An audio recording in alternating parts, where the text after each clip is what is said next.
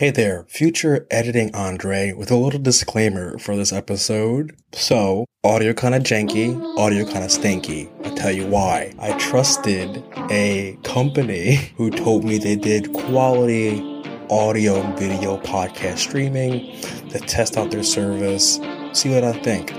Tested it out, played the shit back, gave me a headache. I fixed it as much as I can, so you know, bear with us.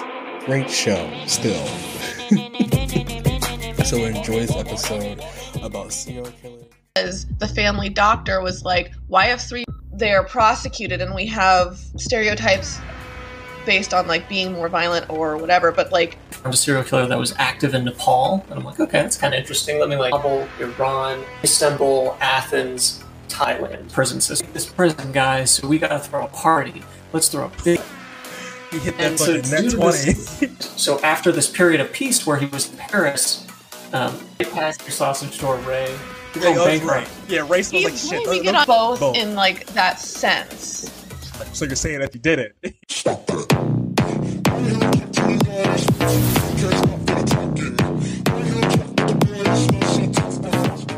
Hey, welcome back to Bros of Murder. We're here for another week, and this should be coming out like right before Spooky Month. So to get us into those vibes,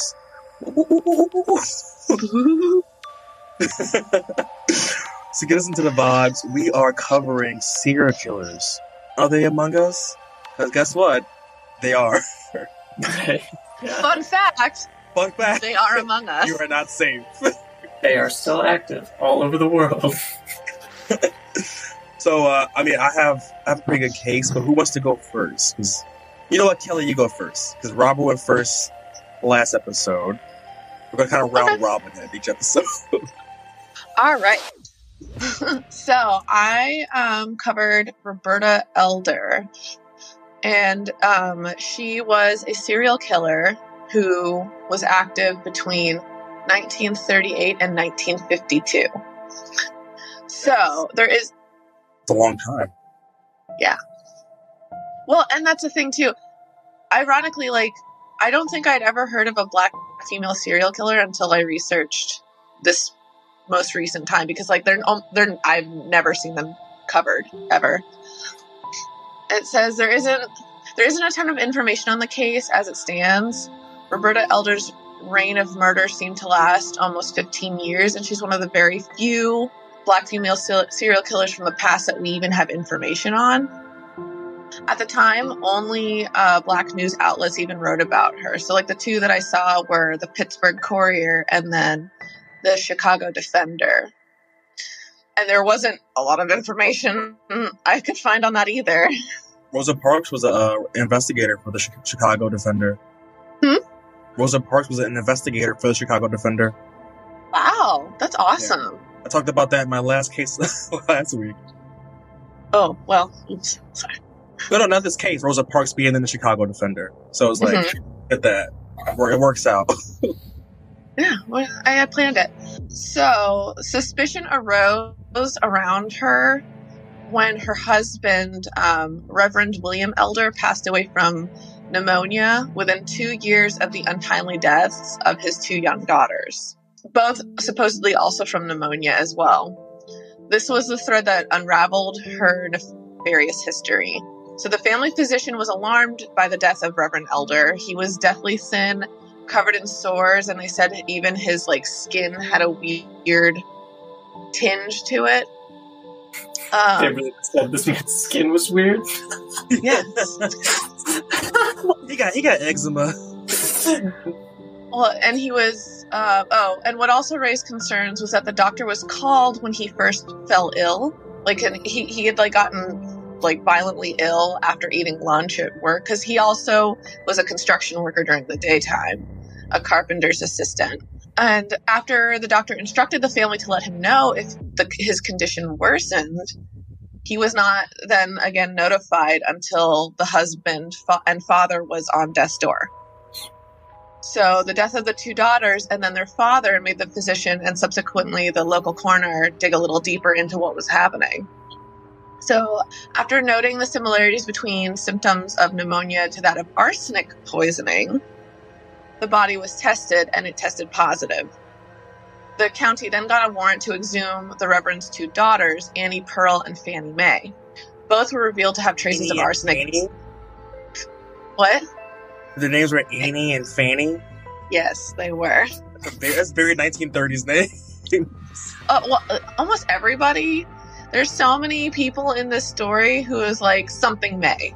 Also, Fannie. Mae, Willie Mae, Nora May.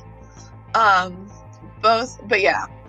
It was then that the police noticed the long list of people who had died around Roberta, and not only had the bodies piled up around her, but a good number of them had had life insurance policies taken out on them, all of which Roberta was the sole beneficiary. Uh, the list included two prior husbands, her own mother, four of her own children, three of which were a year or younger, a grandchild, and an additional stepchild from a previous relationship, a cousin, a friend, and the ex wife of her recently deceased husband. Damn. Mm-hmm. Pouches of um, pink, ar- pink arsenic powder were found in the home, which could be traced back to the farm of a relative of hers, I believe her brother's farm. And she was found guilty based on circumstantial evidence. Though, because of that, she was ineligible for the death penalty.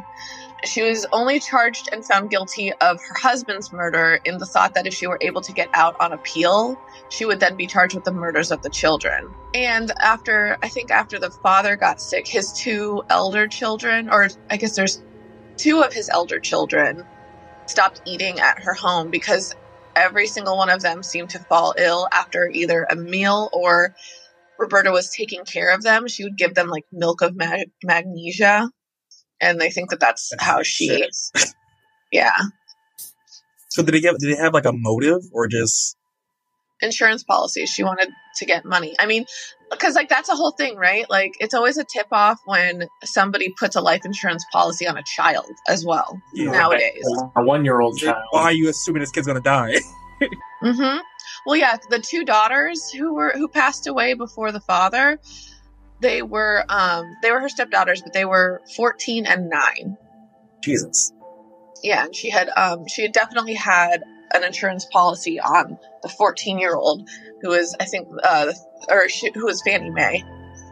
I think, I think once anyone puts an insurance policy on a kid, just put them on a watch list. hmm I also think it's interesting too that like that's such a common thing, especially back then for women who serial who serial murder, because it's like it's always like poisoning someone close to you to like either, well, usually because of um, money, Financial- insurance. Right. Yeah, I wonder So how many better- people total was it? uh, fourteen. Jeez. And they were all So directly related to her? Yes. So it was like I said, it was like three three husbands, four children, her own mother, a, her grandchild, an additional stepchild from a previous relationship, as well as the two daughters of her husband at the time, and then that hu- um, well, yeah, that husband, a friend, a cousin, and her husband's ex-wife. So I feel like the basic, basic police work is just what is the one thing that all of these people have in common? Is this Yeah, one they- woman They and know they all died of arsenic poisoning? they're all yeah all surrounding this woman and i don't think she could insure all of them because like i doubt she could get an insurance policy on her husband's ex-wife but like if she gets rid of the ex-wife now she gets all the insurance from the kids and the Yeah. husband I wonder how much she like actually made throughout all those, you know, insurance payouts. so i know she got i, I believe $500 for her husband 550 for one of those two daughters and then like i think 3000 from a previous husband so it's like just a piecemeal of those which i'm sure obviously would be a lot more today But so, because like you have to get brazen at some point if you're going to keep poisoning people. Like you got to believe that you, you can just get away with it. Well that's the He thing did, is right? that Like, one, one murder charge. the only well that's the only reason she got caught is because the family doctor was like why have three people from the same family died within a year and a half of each other? Yeah. Because if, if she hadn't done it so close together, maybe she might have gotten away with it. Because, like, that was part of the thing that, like, I mean,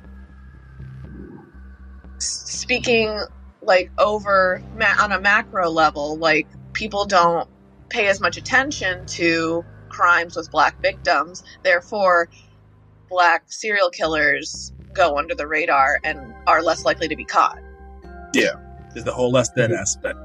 Yeah, because like Well, yeah. there was, there was she, her. This case was only covered by two um, news outlets that were black ran and owned, and then like I, there was another case at the same time.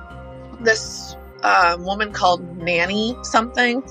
She was a white woman who was a serial killer and killed her victims in a very similar way to this woman, and that there's tons of information on that woman and her crimes but none like barely any on this one and they they happened at the exact same time I mean, I think there's also a component to this that is like you know medical racism of you know we talk about all the time about like medical issues aren't taken seriously by doctors when they're from black people or black communities. So Mhm. same thing would be applied to like autopsies and you know who but the family is going to pay for an autopsy to find out what happened and when the family is the killer they're not going to do that hmm There's an episode of medical racism coming. So, thanks. Nice Easter egg, Robert. Well and it's crazy because like like like it's so layered too you know? People don't pay attention to black victims. The medical professions don't pay attention to when black people have medical issues. So like it's not getting any attention. It's not and then like they're not i mean obviously they are prosecuted and we have stereotypes based on like being more violent or whatever but like not when it comes to serial murder or like that kind of thing. So it's just going completely under the radar and like those people don't really get justice often. I mean she wasn't really char- she was only charged with the one so all the other cases actually i don't know if this is too tan- tangentially related but it, it it made me think of like everything with the atlanta child murders and wayne williams you know he was only found guilty of um, one like one or two murders of adults he was never charged with any of the children's murders so those are still technically open cases even though we think we know who did it Yeah. and even that evidence is like i mean i don't it's been a while since i've looked into that case but i know that it's like very weird and not clear cut Yeah. This is like one of those one of those instances where racism actually let someone get away with murder. Yeah, I mean, police murders and stuff. We talk about that a lot. It'll, it, it's super effective for some people. yes. Well, Kelly, great case. Very dark and spooky. Robert, you want to hit us with Am I it? going next? You closing it out? Yeah. Word. Okay. So when I was thinking about what I wanted to cover this week, I was reflecting on like different groups and communities that we've looked at in the past. So I was kind of trying to like target somewhere that we haven't talked about before. Um, and while looking for serial killers in specific areas, I found a serial killer that was active in Nepal, and I'm like, okay, that's kind of interesting. Let me like find out what that was all about.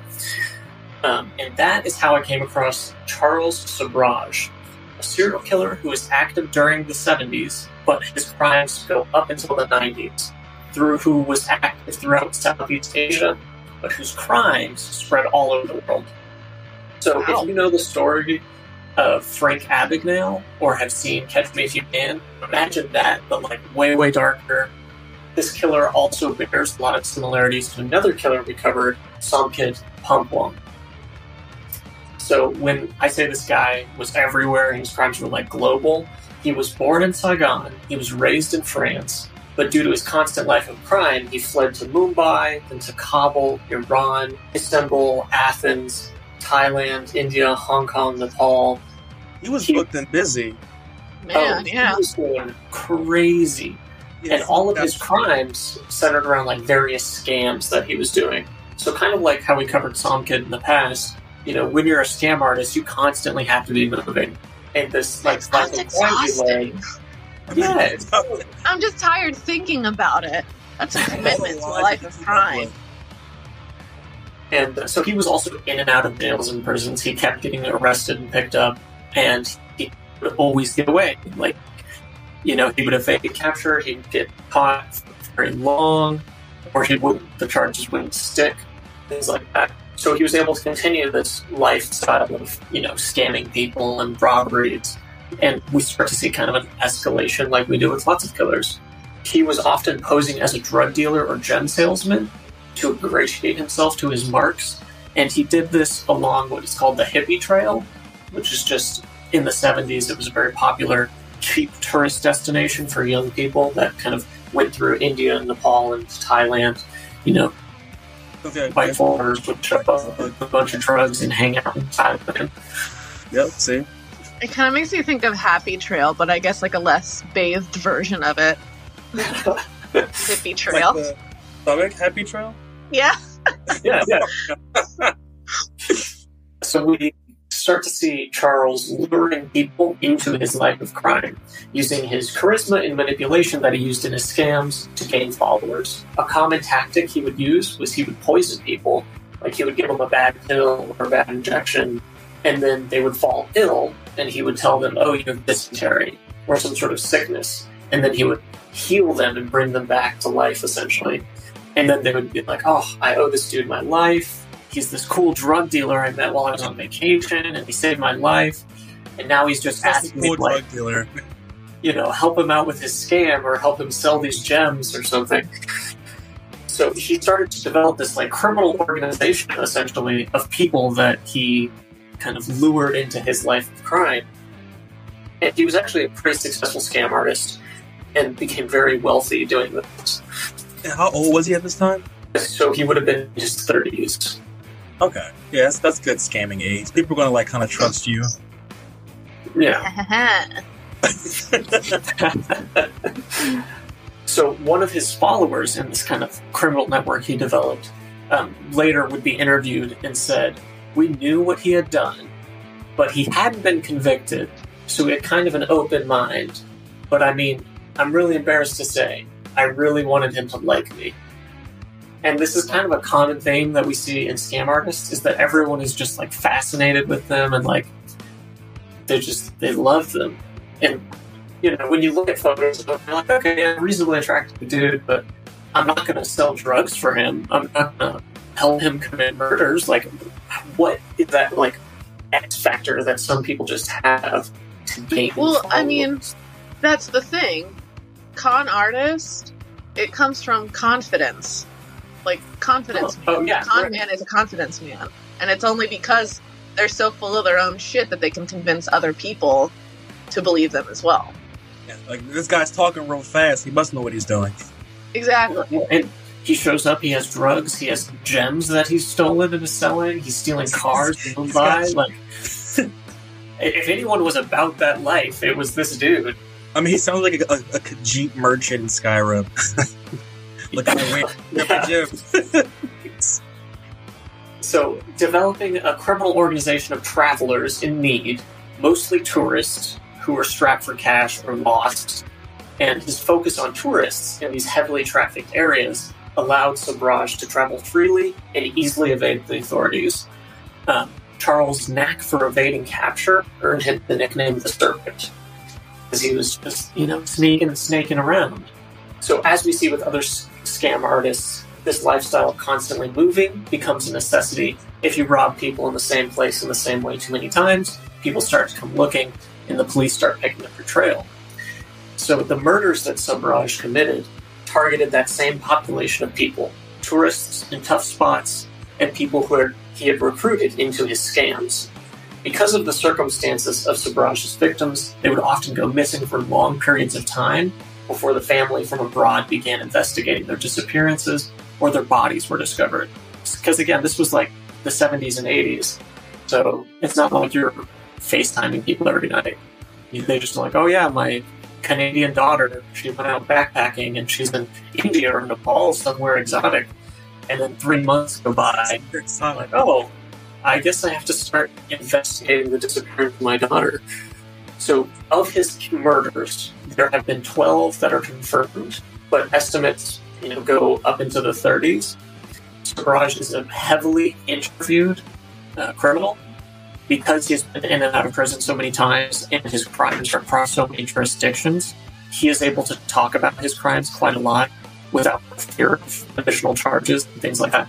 So throughout his life, he has given countless interviews to news organizations and kind of building this legend of the con man that he was, of, you know, living this extravagant lifestyle, you know, gambling, doing drugs, hanging out with young, attractive foreign tourists, that sort of thing. Um, and first victim was a young female tourist who had been seen with Charles and his associates before being discovered drowned in Thailand. And it, it becomes kind of a chain of events. This first person is murdered. We don't exactly know why. And because of their murder, a couple people come looking for her. And then those people get murdered. And then more people start learning about that murder. And he just keeps having to kill people in relation to the crimes he's committed. Um, at one point. Right, yeah. He's just like slippery slope. Trying to cover up his trail by killing more people and creating a bigger trail. And the cause of death varied wildly across his victims. Drowning in a number of cases, blunt force trauma, drug overdose, strangulation. And Sobhraj was truly a dangerous man who saw everyone as either a victim or a tool he could use to victimize other people. When one of his Southeast Asian apartments was raided, countless passports and identity documents were found. Um, and the, made the police say, "This is this is not good. This is very worrying. These are a lot of missing people and a lot of passports. This, this, um, just having passports. Yes. This is very not good." yeah. And they also found poison in syringes, which we know was part of the scam. Um, but you can't convict someone on having someone's passport of murder. All you know is that they stole their passport and having you know this cache of passports allowed him to you know go across borders very easily you know show up with one name leave with another. He was really hard to track. And Sobhraj was in and out of prisons his whole career serving time in many different countries and escaping prison on several occasions. And due to the wealth that he accumulated and the notoriety that he had um, he developed or that he developed his prison stays were always very comfortable he was able to bribe guards and inmates and kind of taking advantage of the corruption in the various prison systems. Um, so even when he was in prison, he was like living in the lap of luxury, getting to do pretty much whatever he wanted, giving interviews to news organizations. Um, he's been married in prison. What was that? Because he was having a very cash money time. He was, yeah. He was cashed the whole time and he would smuggle gems. He had this obsession with gems and jewels, and he would smuggle gems into the prison and like bribe prison guards with gems. Where? How? how Uncut gems. he just pulling them out his ass. I cut gem. Uncut gems. And so there was this period when he was in prison and he was about to be extradited to Thailand. And he's like, okay, I'm about to leave this prison, guys, so we gotta throw a party let's throw a big ass party. And it was for the inmates and the guards and everyone at this party, and he poisons them all with sleeping medicine, and they all pass out, and he walks out of the prison. what the fuck? this is uh, shit out of Looney Tunes. yeah, God. this is the dude who, who charisma checked his way out of prison. uh, he hit that fucking so nat 20. And due to a lack of evidence and a mishandling of his case, um, Sobhraj lived as a free man in Paris for over a decade. And a lot of people speculate that he was able to bribe people to like lose evidence and kind of cover his tracks for him um, to the point where he could not be convicted in many countries because he adored like double jeopardy laws and things like that. So after this period of peace where he was just living in a, in Paris in a suburb, subsisting off of the money he would make from interviews about his crimes and his crazy lifestyle. He uh, had sold his life story. There's been several books and movies written about him. And most recently, there has been a Netflix dramatization of his life called The Serpent. Um, I haven't seen it, so I don't really know if it's good or faithful. Um, I know that the Netflix series is based off the book The Serpent, which is based off his life, so that's a couple degrees of separation. I don't know how accurate it is. so Sobhraj, while he did have this kind of zany life that it's fun to joke about, we have to remember that he did, you know, kill at least 12 people and probably closer to 30 in his, you know, selfish lifestyle of I want to be able to travel wherever I want, do whatever I want, and constantly be scamming people. Um, and so after this period of peace where he was in Paris, um, he becomes emboldened and he says, I'm going to go back to Nepal and start a business. And Nepal was one of the few places he could still be arrested. So there's some speculation that he was doing this as a publicity stunt. But he's like, okay, I'm just going to get captured again and everything will work out. Everything's going to come up Sobhraj because I always get away with it. And he was arrested immediately and he is still in Nepalese prison and is in poor health. He was able to marry a woman while he was living in Nepal. He was able to get another follower somehow. Um, he's gone through a couple uh, heart surgeries, and he's most likely going to die in prison. But when it comes to the serpent, you can never be really sure. Who knows? Maybe at the you know age of like eighty something, he'll just slip away into the Nepalese wilderness and then show back up in Paris. He's, he lived That's like a GTA fucking character. wild. Yes, yeah, a hundred percent. He was traveling like dangerous areas, scamming people, killing people, and just got away with it from the seventies until like the nineties.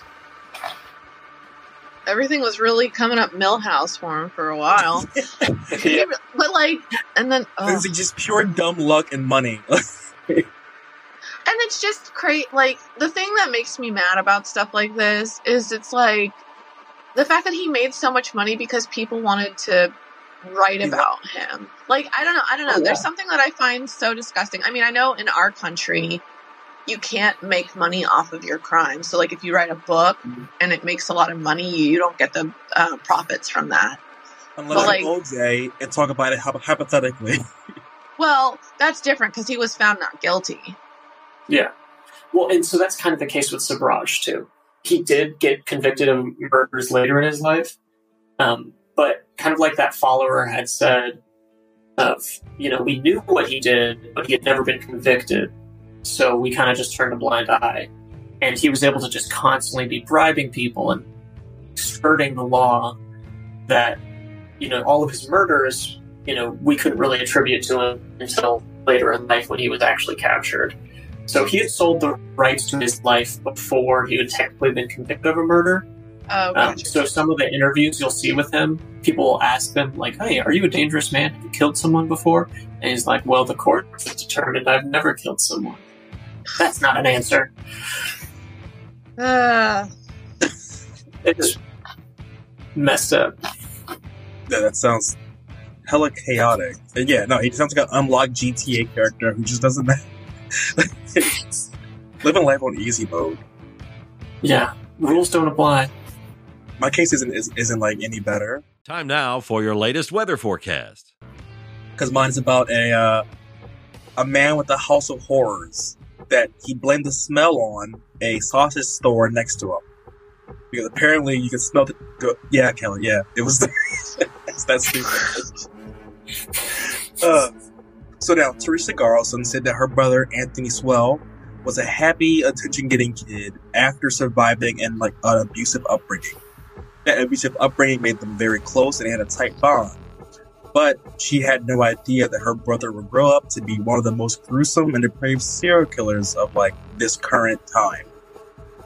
So Anthony was a American serial killer and rapist known as the Cleveland Strangler. He was convicted in 2011 of murdering 11 women whose bodies were discovered in, Cleveland, in his Cleveland, Ohio home in 2009. The house, like I said, smelled like death, and people said when you walk by it, you can like smell the odor just like from the street. And uh, he would often blame it on the sausage store next door. Anthony was born and raised in Cleveland, Ohio. He was one of seven children, and his household was like very chaotic abusive physically, sexually, and mentally. It just wasn't a safe place. At one point, his own mother forced his niece Leona to strip naked in front of the other children while she beat her with an uh, electric cord in front of everybody until she bled. They didn't give a reason why, but there's no real reason why you would beat a kid like that. Uh, at this same time, Anthony, in later interviews, admitted that he began raping his niece almost daily for two years. Anthony also joined the Marine Corps around 1978 as an electrician and was stationed in uh, North Carolina at Cherry Hill Point. Uh, mind you, he never saw any type of combat or action. He was an electrician, so like nothing happened to well, no, nothing like happened to him in the army that would make this mind shift change. But his sister said that when he got out was discharged, she noticed he was like different. He said his attitude was a lot more aggressive, and the smallest thing would cause him to like explode. And he would get physical with her and her children in these like bouts of anger. Still, his sister like stuck by him and you know was there for him. Shortly after this, he started showing more and more anger. In 1989, he was sentenced to 15 years in prison after pleading guilty to attempting to rape a woman after he attacked her. She was also pregnant at the time too.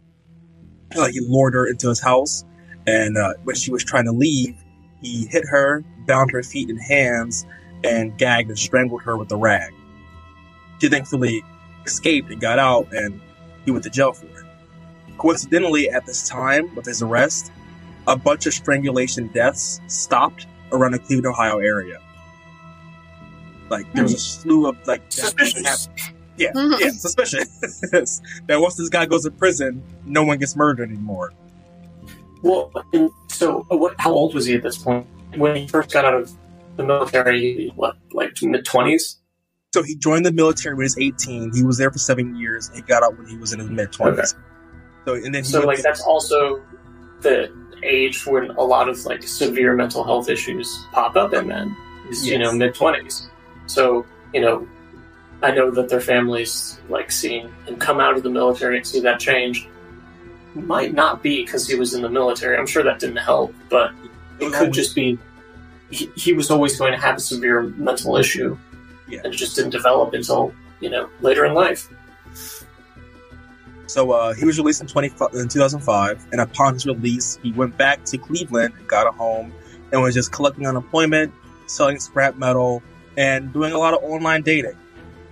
He would advertise himself as a master looking for a submissive. His neighbors, I made the same face when I read that. yeah it just screams must. I'm deleting all my dating accounts. Because knowing that he smells like shit too, it makes the whole master thing even more gross.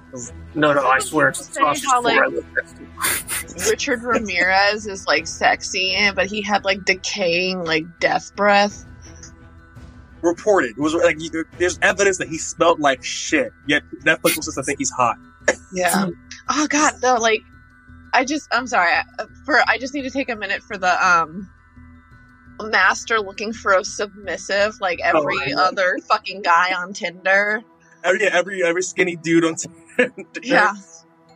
i'm a little kinky Call me daddy. I like I like to chick a little bit, kind of kinky, you know. Thank you. Next. So now his neighbors often complain to like the health department about how shitty his house smelled. Like the people complain to the city that his house smelled like shit. There's a complain to the smog- police complain to the police Yeah, they should have just complained to the police. welfare check what are y'all doing Huh. This seems really suspicious. I'm going to do nothing.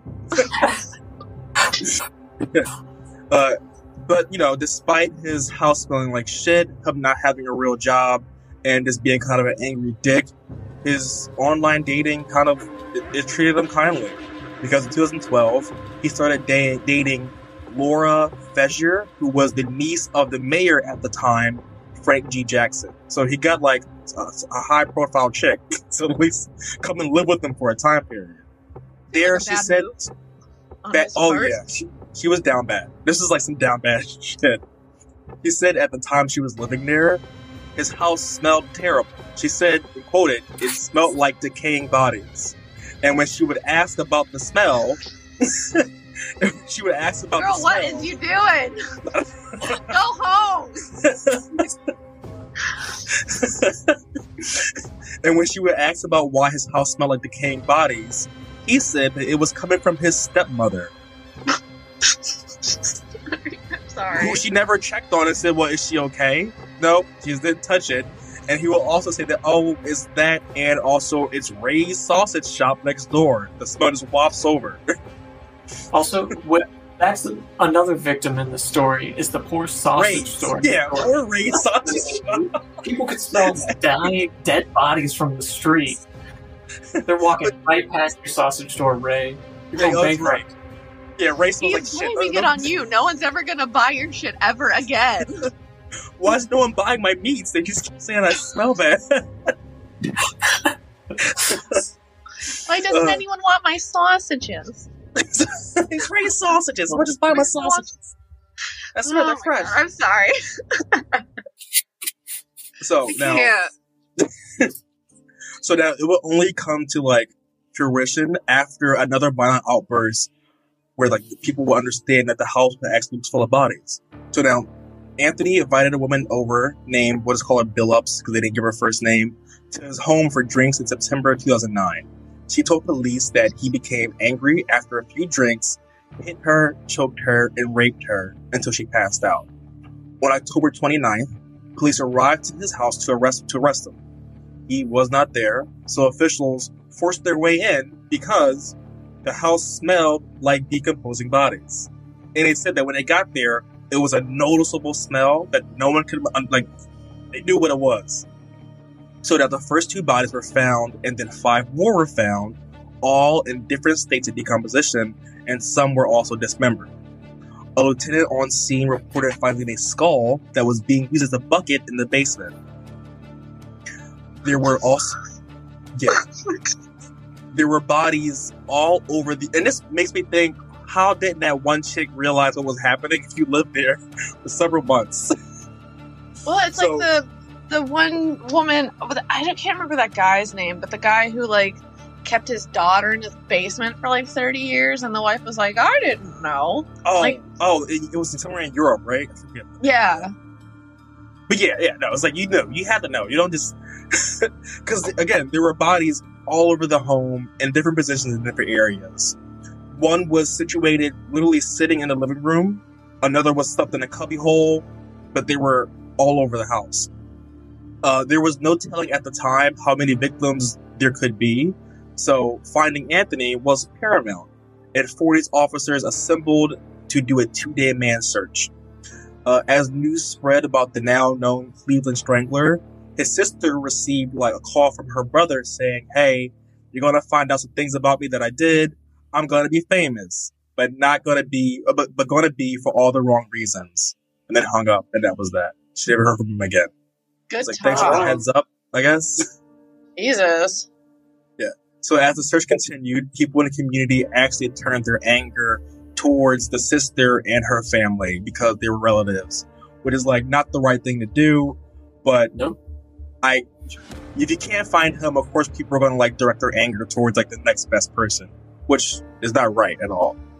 Yeah, Uh, the they got- families of killers always get like crazy harassment.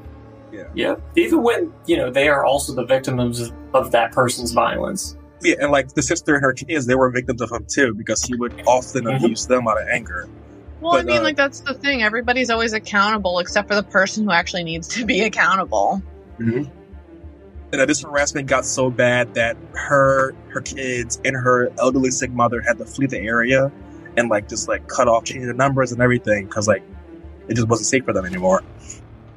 And uh, like in a weird Rob Zombie movie, Anthony was arrested a mile away from his home on Halloween.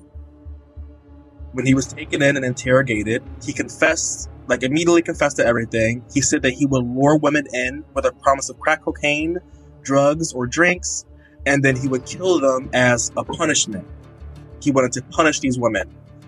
Uh, a lot, a lot of speculation assumes that he was doing this because he had mommy issues, which I think if you that probably checks out. His mom was very abusive, so it could have been like he's just trying to get revenge on his mom by attacking women.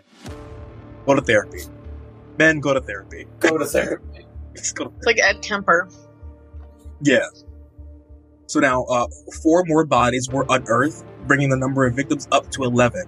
All follow the same profile black woman in their 30s or 40s, most were mothers. Like out of all the victim, only one was not a mother. So it seemed like he was specifically targeted, you know, black mothers.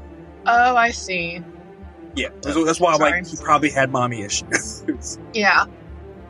then God, that's so. tried- I mean, not that it's like worse to kill a mom versus like a you know a woman who's not a mother, but like all of those fucking children are now motherless. Yeah, like, like he, he like seemingly sus- sus- uh, tar- he seemingly targeted black mothers, and it's like that's makes makes everything a lot darker because yeah, you're just leaving behind more victims other than that one person, and the cycle of violence just continues.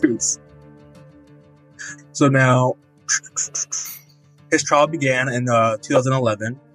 Uh, he was charged with 11 counts of murder and 74 counts, including rape, attempted murder, tampering with evidence, and abuse of corpse. Uh, his initial, sorry, notes. So he initially said that he was not guilty and tried to do the whole insanity plea, but was later changed to, you know, just as not guilty. After a while, he dropped the whole insanity plea because it wasn't panning out. After a seven week trial, the jury I learned something about that recently. Sorry. So if you if you do a plea for insanity, you are admitting guilt.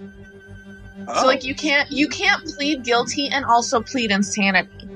Or I mean you can't plead not guilty and also plead insanity because if you're saying that you're not guilty based on insanity, you're saying you committed the crime but you're not guilty because you're not all there. Yeah. So you can't like you can't really do both, Both. in like that sense. that's probably why he dropped it after a while and just said not guilty because then they're like, so you're saying that you did it? He's like, Yeah. oh, uh, I thought that was really interesting.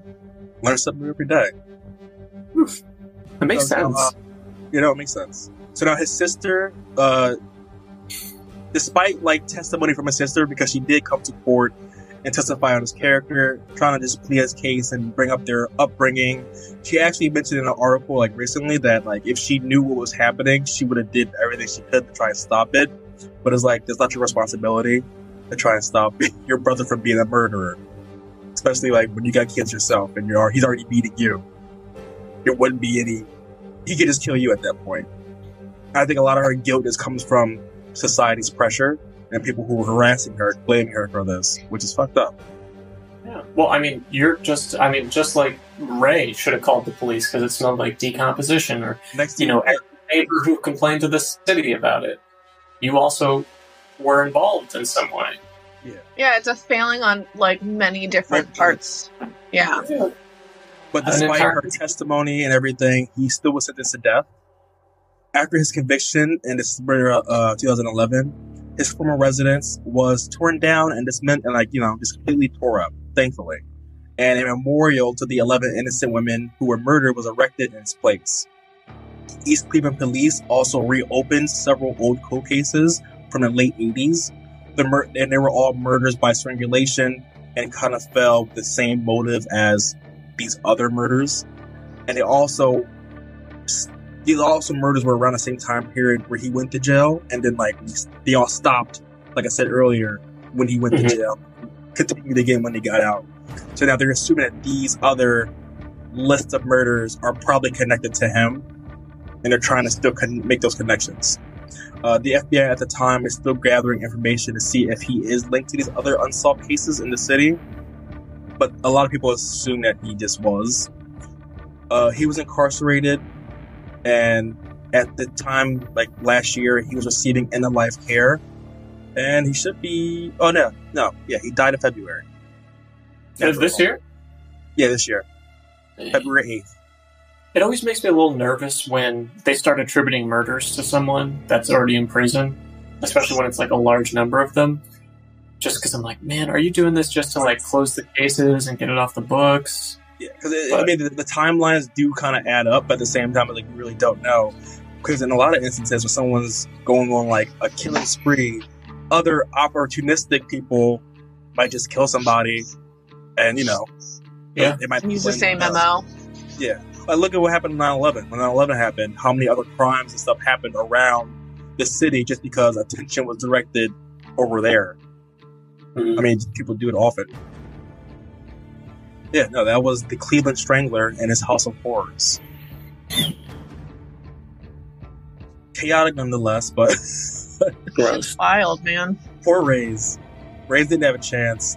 Yeah, man. So yeah, they Don't tore down the building. sausages. So I guess Ray's Ray's is gone.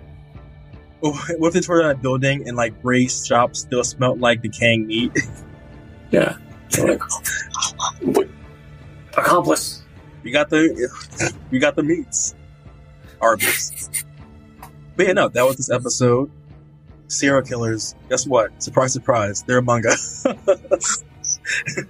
and sometimes they're women mothers, sometimes they're shitty con artists who live like P. Diddy. Yeah, what did we learn today? We learned that uh, you should call the police if you smell di- dead bodies, um, and that if a really cool, attractive, charismatic man tries to sell you drugs or gems, uh, you should leave.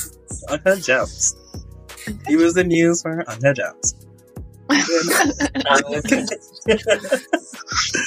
But yeah, no, uh, do you have anything to plug? Kelly? Robert? this is coming out in October Yes. or just before Just, October. just before October. Okay, this is a little difficult because we don't have an album name still, but Freddy Versus is about to release our very first album. Um, it's been very fun, very expensive to create, but you should go and stream it. Um, I would tell you what it's called, but we're fighting about it at the moment, so we don't have a name. If you do Um, get a name, just tell me and I'll Congratulations. Yeah, we're gonna release it soon. Super fun and sexy and spooky. Ooh, we're gonna, we're gonna do a whole little Bros and Murder release thing for it. We can. I'm. I'll drag those people who have to speak on the band's behalf onto this podcast. We could do a little Reddit thing about it, like a little Reddit, our own little special Reddit uh, episode about it, like disturbing Mm, Reddit to promote Freddy versus. I love that. Make them pay for us to murder though. To promote. I give them friends and family discount, you know. yeah. But yeah, no, I hope you enjoyed the episode. Enjoy the music. Check out the social medias along with the Patreon where you'll get the extra content. And uh yeah, kisses from the homies.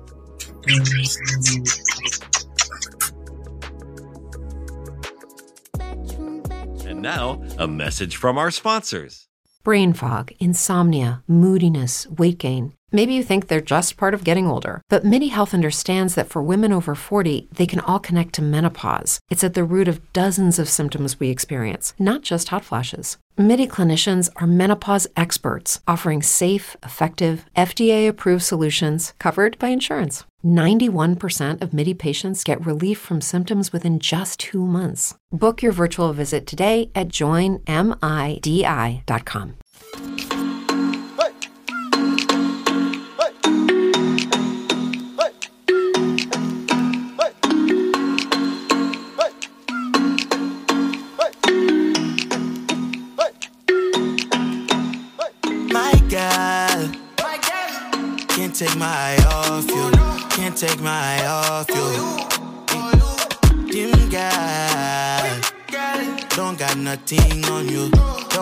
Got nothing on you.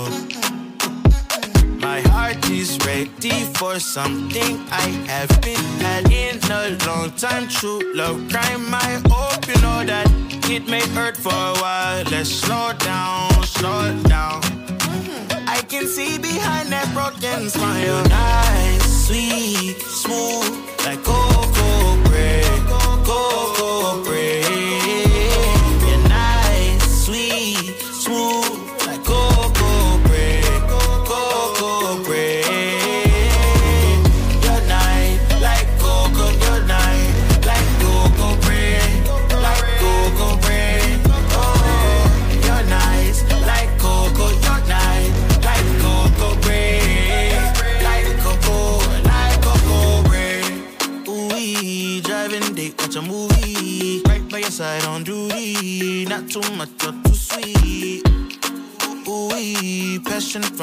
truly. Let me know how you feel. Hope I'm not in too deep.